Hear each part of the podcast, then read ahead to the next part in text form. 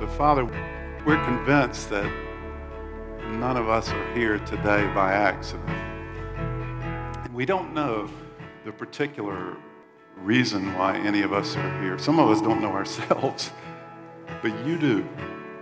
So we ask that through what we sing and what we pray and what we what's spoken that you will speak. We also, Lord, we want you to hear us this morning, all of us that are able. We, we give all that we know of ourselves to all that we know of you. And because the entire universe is absorbed in praising you, we will as well. So we declare that today. In the strong name of Jesus Christ our Lord, and all God's people said, Amen. Well, let's see. What do I say by way of introduction? I have prayed that God would speak today to each of us that He would make application. Today's message is a tough one. I had someone come to me between the service and ask me if I thought it was appropriate for boys and girls, honestly. So, boys and girls, I do think it is, but uh, forewarned, today's a tough one. We're going to go through the message today, and at the end, we're going to drop off. And we're going to let God make application to each of our lives and each of our hearts. And, and that's been my prayer that that would happen.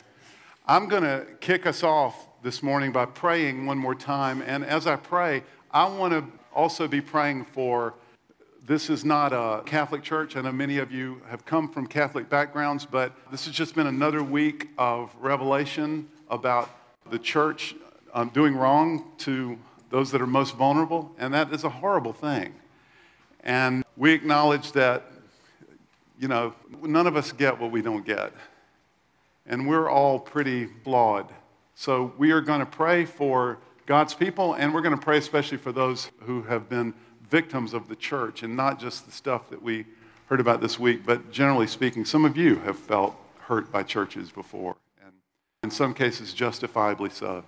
So let's pray before we get started. Father, our hearts are grieved, and sometimes we don't even know what to think, how to process this. So we do what we can. We fall on you. We pray uh, specifically that you would be merciful and that you would comfort and heal those that have been hurt by your people. We feel the joy and the privilege of being enabled and called to represent you, and we are so sorry when we do it very, very badly. Help us and forgive us of our sin. In Jesus' name we pray. Amen. Today we're going to look at the Old Testament book of Nahum. Let's hear a whoop whoop. You are the only people who have ever whoop whooped about Nahum. I want to give a special thanks to uh, Dr. Nahum Schwartz, who wrote an article in a periodical called The Mosaic that was entitled to this comforting and urgent message of the prophet Nahum. And it gave me a lot of insight into Nahum and some of the specifics this morning. So thanks to him. I also want to give you another resource. I don't know if you've seen this before, but I recommend it highly. It's called thebibleproject.com. And it's a group of folks that have produced videos that explain I think now every book in the Bible, they also have some kind of general thematic videos. They're very, very good, well done, snappy, and also terrific understanding, terrific theology. To help set us up this morning, let's get a big picture view of the Bible. We're going to center in on uh, Nahum in a minute, but let's see this two and a half minute video about the Bible. So, watch this just to kind of get us seated in the right place. The Bible it's one of the most influential books in human history. It explores the big questions of why we exist. It's inspired many people to do amazing things. And confused many others. And you've probably got one sitting around somewhere. So, what is the Bible actually? Well, the Bible is a small library of books that all emerged out of the history of the people of ancient Israel. And in one sense, they were just like any other ancient civilization. But among them were a long line of individuals called prophets, and they viewed Israel's story as anything but ordinary. They saw it as a central part of what God was doing for all humanity, and These prophets were literary geniuses. Really? Yeah, they expertly crafted the Hebrew language to write epic narratives, very sophisticated poetry. They were masters of metaphor and storytelling, and they leveraged all of this to explore life's most complicated questions about death and life and the human struggle. So, there's a lot of different authors writing this book. Yeah, and these texts were produced over a thousand year period, starting with Israel's origins in Egypt then leading up to their kingdom with their first temple, but eventually they were conquered by the Babylonians, who took them away into exile. Then, at a crucial moment in their history, many Israelites returned to their land. They built a second temple, they reformed their identity, and this is when the Jewish scriptures begin to be formed into the shape that we have them today. Okay, the Jewish Bible. What's in it? Well, in Hebrew, it's called by an acronym, Tanakh. The T stands for Torah, sometimes called the Law. That's Israel's five book foundation story. The N stands for Nevi'im, the Hebrew word for prophets. And this section consists of the historical books that tell Israel's story from the prophet's point of view. Then you get the poetic books of the prophets themselves. The K stands for Ketuvim, the Hebrew word for writings. This is a diverse collection of poetic books, wisdom books, and more narrative. And the Jewish people believe that through all of these literary works, God speaks to his people. Now, there were other Jewish writings being produced during this Second Temple period as well. Yeah, a really diverse group of texts. And these too were highly valued in Jewish communities. And there was debate from ancient times about whether or not some of these should be considered part of their scriptures. So, this is a lot of different writings over a long period of time. Why did they put them all together like this? Well, altogether, these texts tell an epic story about how God is working through these people to bring order and beauty out of the chaos of our world. And it all builds up to a hope for a new leader who would come and renew all creation. And then the Tanakh concludes, and this leader never comes. So, we have for the last five weeks been working our way through the book of Jonah. It's one of the minor prophets, or Nevi'im. We ended Jonah's story last week by acknowledging that really Jonah is not a very good prophet.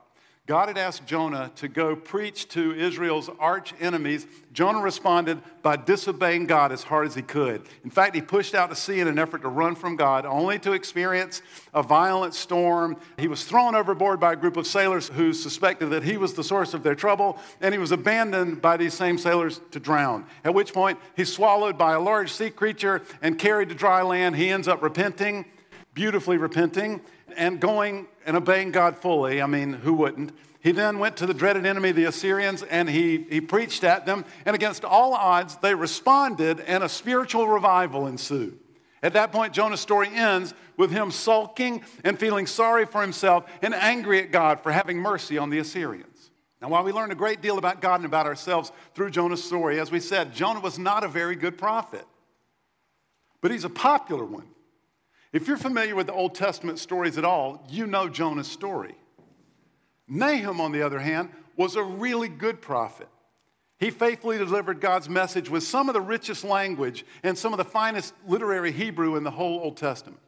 But Nahum is as unfamiliar as Jonah is familiar. He's probably the most ignored prophet in the entire Old Testament. And among those who don't ignore him altogether, many don't like him.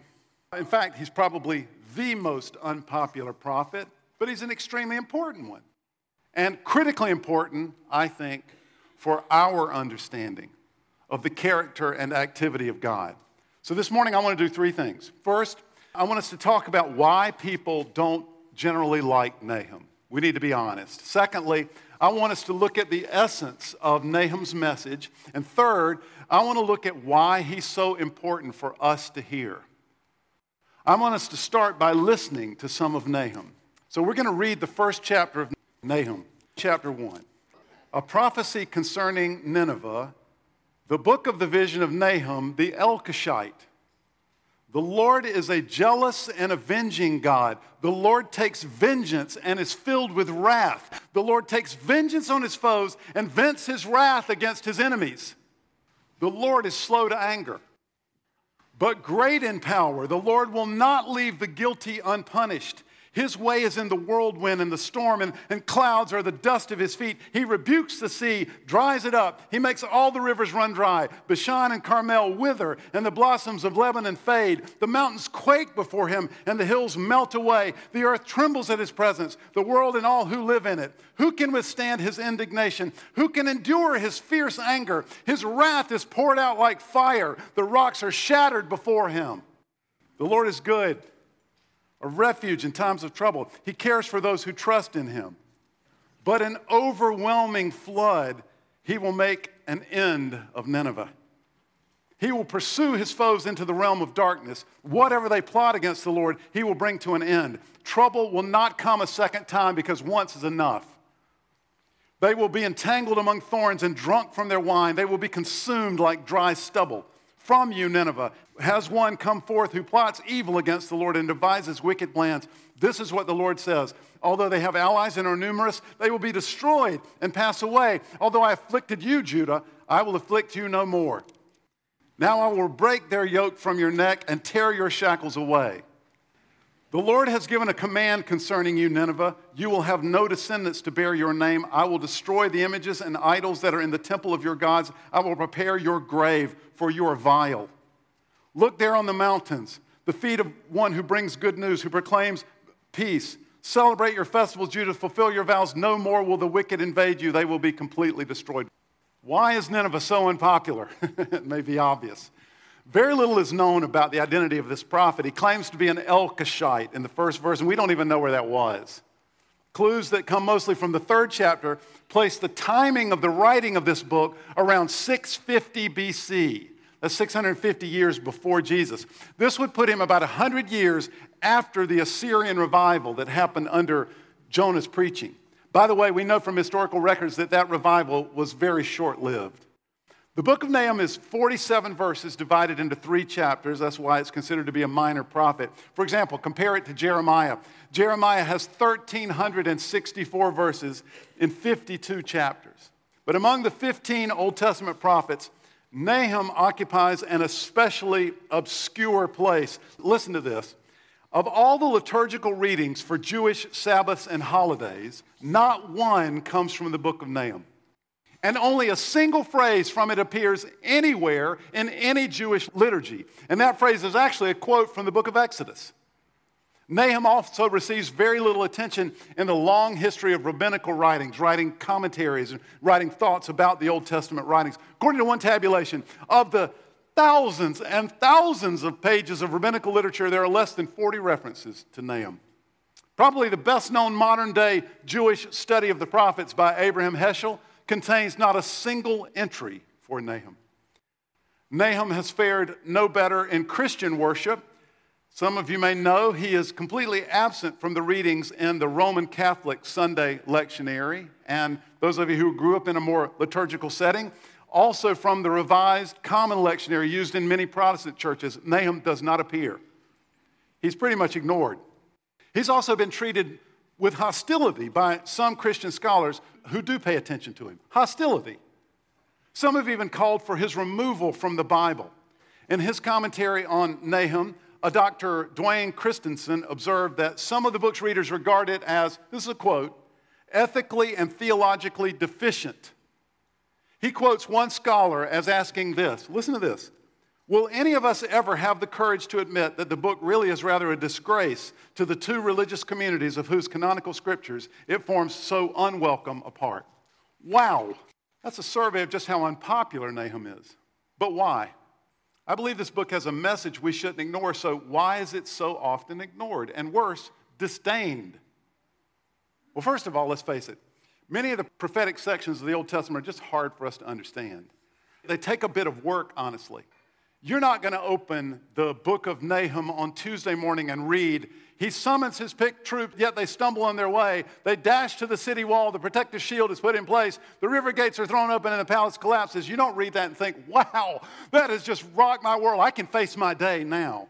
It often takes a bit of work to understand the prophets. But more than that, Nahum in particular is not only hard to understand, but what we do understand is hard to read. This book is about God's wrath. And we don't like that message. God's patience has ended, and He's seeking vengeance. In fact, it's three chapters of unrelenting predictions about vengeance. It's hard to read. I want to take you on a little exercise. What is the worst TV or movie villain you can imagine? Not you imagine, that you've seen, that you know of. I'm not talking about, you know, a Darth Vader who's scary, but uh, I don't know, kind of friendly. I'm talking about somebody, okay, it's not friendly, but I'm talking about somebody that you want to jump into the screen and become part of the story. You can't stand it. Who is the worst TV movie villain that you know?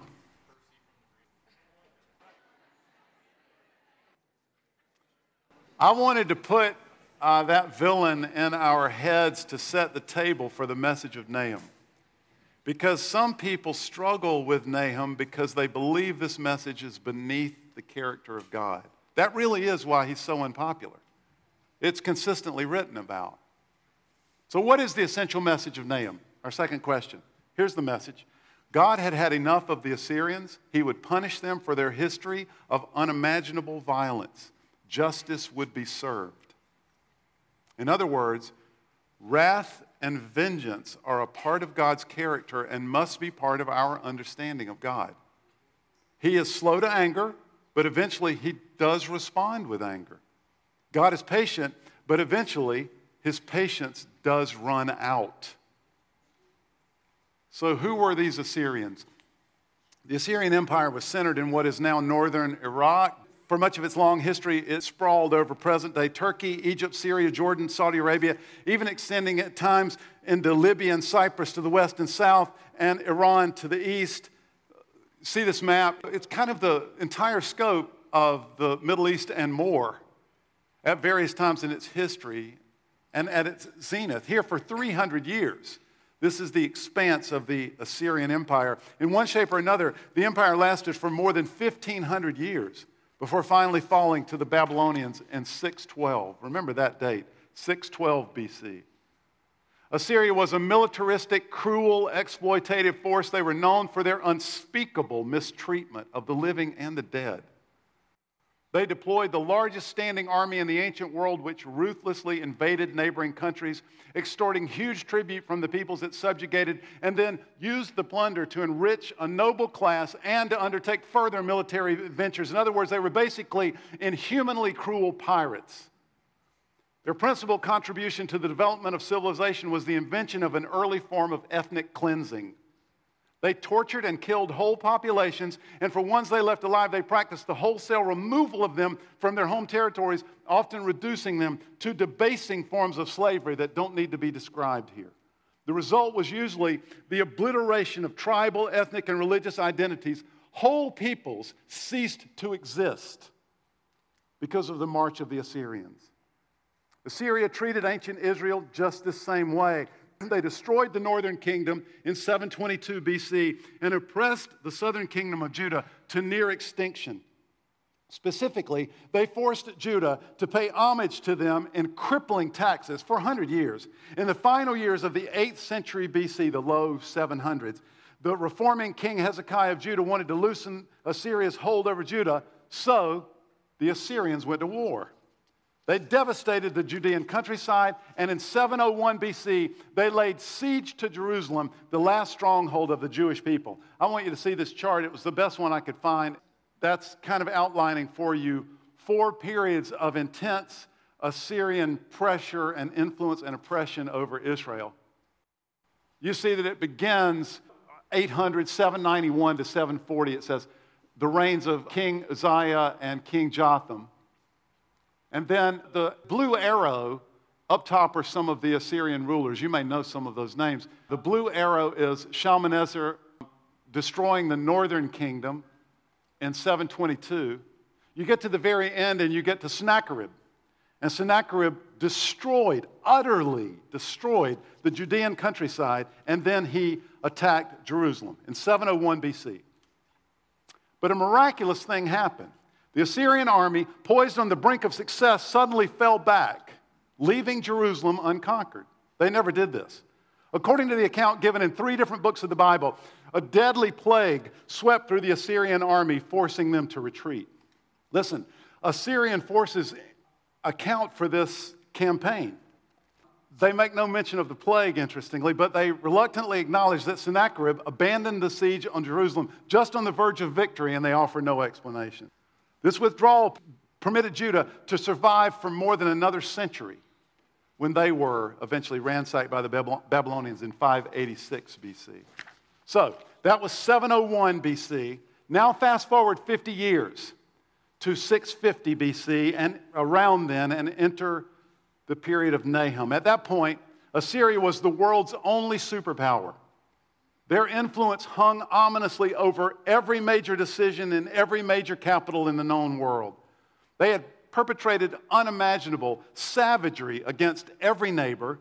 They stood unchallenged and their deeds stood unpunished. And when you read the chronicles of the warfare of Assyria and their advancement, I can't help but think George Gahungu of the kinds of atrocities that your country witnessed, the country of Burundi. And, and I also think of the stories that we're hearing today from Syria. And I can tell you that the things we hear from our world today would make the Assyrians feel very comfortable. In fact, they might think that they lack creativity in their cruelty.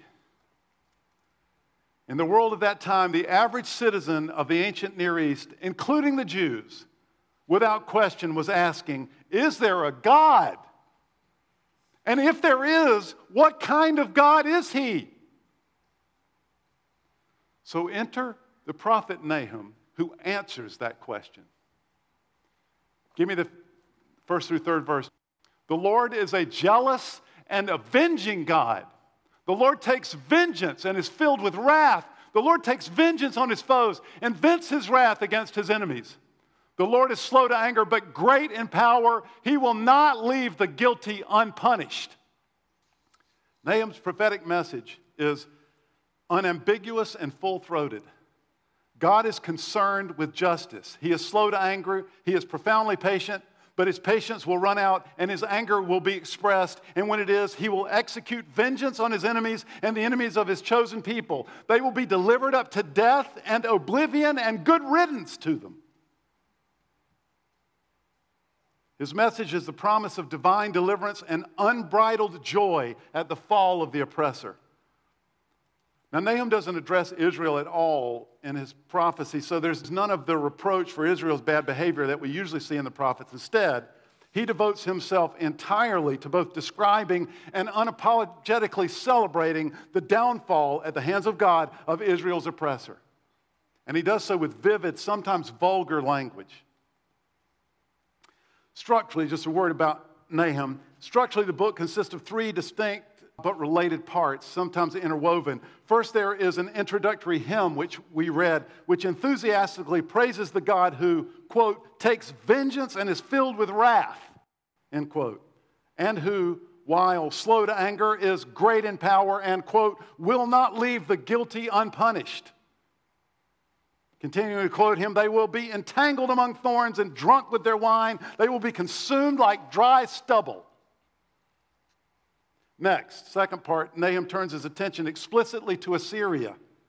God expresses his determination to destroy and eliminate this great power.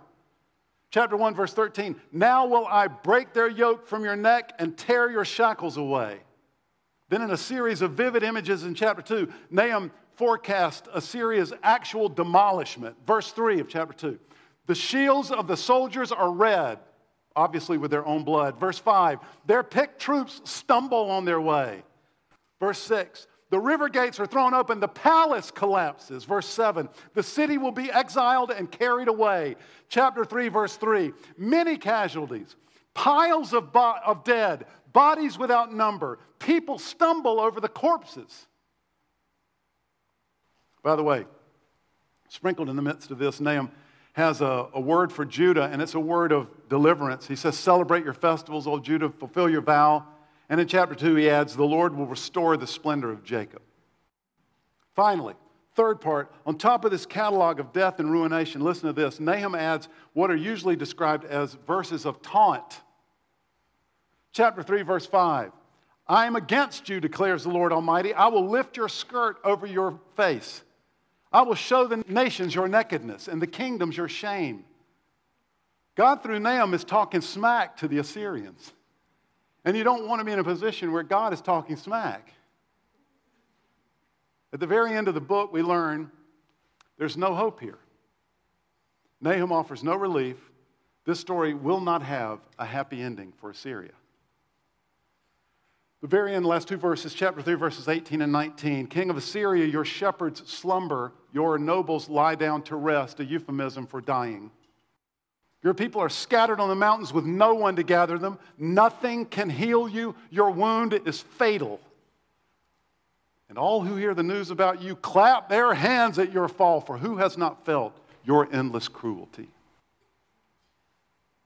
So, why is it important for us to hear the prophet Nahum? Well, first of all, because it's true. Within 30 years of Nahum's prophecy, the Assyrian Empire had collapsed. Suddenly and quickly, in a way, honestly, that modern historians can't exactly explain. One worries about our country, doesn't one? But I think we need to hear this message for an even more important reason. More important. I want to share a story from an article written by a pastor named Matt Woodley. And he's sharing the story that he heard from a British friend of his, a pastor named Mark Meynell. So, this is a story that Mark Meynell relates. He says this President Mobutu reigned as the dictator and president of the Dominican Republic of the Congo from 1965 to 1997. But after global political changes, Mobutu was forced out of power and the country collapsed and descended into conflict and chaos. British pastor Mark Meynell tells the story of his good friend Emma, who witnessed many atrocities committed against his friends and family members during the time. He and his wife and three daughters fled east with nothing. After a few months of a miserable existence, fled into Uganda to live as refugees. After a few months of miserable existence, he walked past a local seminary and sensed that the Lord was calling him to ministry. His family had been living in one room without water or electricity, with just enough to pay for one meal every two days. Meynell said that one evening they met in the seminary's tiny library and started talking. As Ima opened his heart and shared the story of the violence and injustice he had witnessed, he started to openly weep, despite the fact that African men rarely cry in public. Then Ima said these sobering words You know, Mark, I could never believe the gospel if it were not for the judgment of God, because I will never get justice in this world. But I couldn't cope if I was never going to see justice done. The British pastor Meynell commented We in the West often recoil from God's justice for a very simple reason we've hardly had to suffer injustice. But most people around the globe recognize that God's justice is praiseworthy and great. Of course, His mercy and redemption are even greater, but we need His perfect justice as well. I want to add a comment from uh, a Dr. J.J. Roberts of Princeton Seminary. Dr. Roberts, he was actually addressing the idea that Nahum is unchristian because of his message and because specifically of his depiction of God's vengeance. Dr. Roberts said this quote, one should beware of any bogus morality that dismisses vengeance as both inappropriate to humans and unworthy of God. While the desire to see vengeance done can be twisted and corrupted like any other human desire, it arises out of a sense of justice. And vengeance cannot be discarded without discarding the concern for justice as well. Without this frightening side, hear this one could misread the portrait of the loving God as that of a passionless, doting, and undemanding dispenser of cheap grace. You and I live in a place of profound comfort and ease. We're surrounded by safety and beauty and order to a degree never before seen in human history. I know that's not true of every one of us all the time, and it's certainly not evenly true of all of us, but come on. We've got it really, really good. And we should, and we sometimes do, thank God for that. We've been blessed. There are many, many great things about our lives here, many, many advantages. But one of the negatives is that our lifestyle tends to dull the spiritual senses. The book of Proverbs says, The fear of the Lord is the beginning of wisdom. The author of Hebrews reminds us that it is a dreadful thing to fall into the hands of an angry God. We must not trifle with God. And our lives are designed to encourage just that. God is going to deal with injustice and sin. If you're a skeptic, I get it. I know this is hard, but honestly, I am bound to say this. God will not leave it unsaid. Every time someone acts against someone else in a way that diminishes or disintegrates their God given dignity, that action will ultimately be responded to by God. Literally, there is hell to pay. There is a God, He's very personal, and He is personally involved in our world and with us, and our actions have eternal consequences. God is going to judge. And while that gives us hope during those times when we see, or especially when we experience awful injustice, it should also cause us to be afraid in those times when we are the perpetuators of injustice. When I was in high school, my grandmother, she was losing herself a little bit, and it's already a matter of concern for my mother and her sisters and brother. My grandmother pulled me aside one time. I went over to her house to take care of something. She pulled me aside. She called me Eddie. She told me, Eddie, my grandfather, her grandfather, so my, help me, great great grandfather, I think, my grandfather was the grand dragon of the Ku Klux Klan in South Carolina. For those of you who are not from America, the Ku Klux Klan is the America's principal instrument of horrific racism. I don't even know if there was such a thing as a grand dragon of the Ku Klux Klan in South Carolina. But what I know is that this was a point of pride for my grandmother. I was not a brave kid, but I had enough of a sense of justice. And I said, ma'am, that's," and she said, no, Eddie, that was when the Ku Klux Klan was good. And I said, ma'am, that's when they were killing people for no reason. And she said, You don't understand the story. My grandmother was a really good woman. She helped build a church, literally and spiritually, that was influential throughout her town in the upper part of South Carolina. She personally supported dozens of missionaries, prayed for them every day. We don't get what we don't get. We don't see what we don't see. We need help. We're perpetrators of injustice in ways that we simply do not or refuse to see. We are in danger of falling into the hands of an angry God Remember the video talked about how the Old Testament tells an epic story about God using these people to bring order out of the chaos of our world. And it builds up, the video says, to a hope that a new leader would come and renew all creation. And then the video ended by saying, and then the Tanakh, or the Old Testament, concludes, and this leader never comes. Well, he came. And his name is Jesus and we need him desperately. We cannot get out of our own way.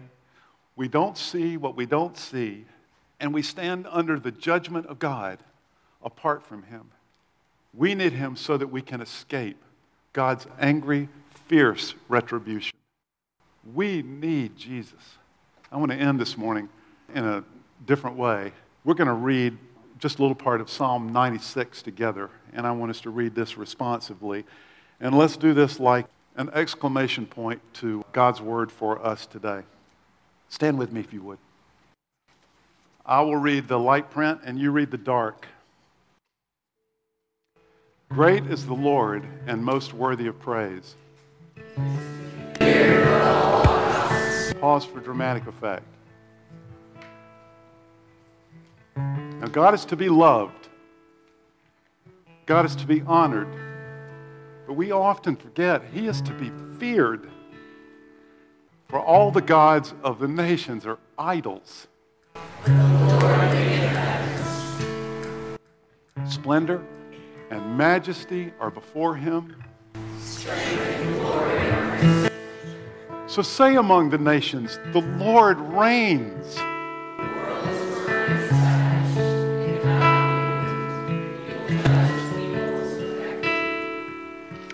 Let all creation rejoice before the Lord, for he comes.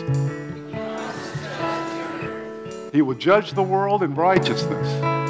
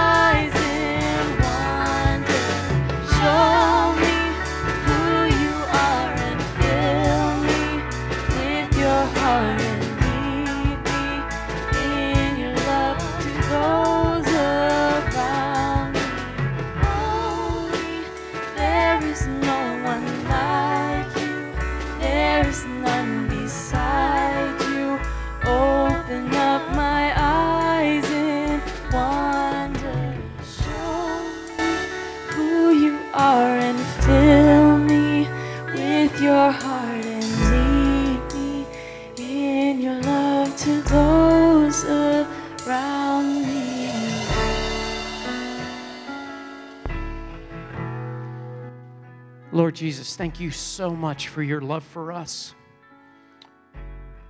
and for laying down your life on our behalf so that we don't receive the wrath and judgment of God. But Heavenly Father, we are grateful that you are angered by injustice. And we pray that you would move against injustice wherever it is in other parts of the world closer to home, in ungodly circles, and in your church. Where there is injustice, we pray that you would bring justice and use us to be agents of justice where we work or in our neighborhoods or in our families. Give us the courage to speak up, to step in, to take action. We want to bring you honor and glory, Lord Jesus. I just pray that you would take our offering this morning and that you would use it for your honor, your glory, for your work in our community. Hey, thank you for being here with us. I hope you have a great Sunday afternoon. You are dismissed. Go in peace.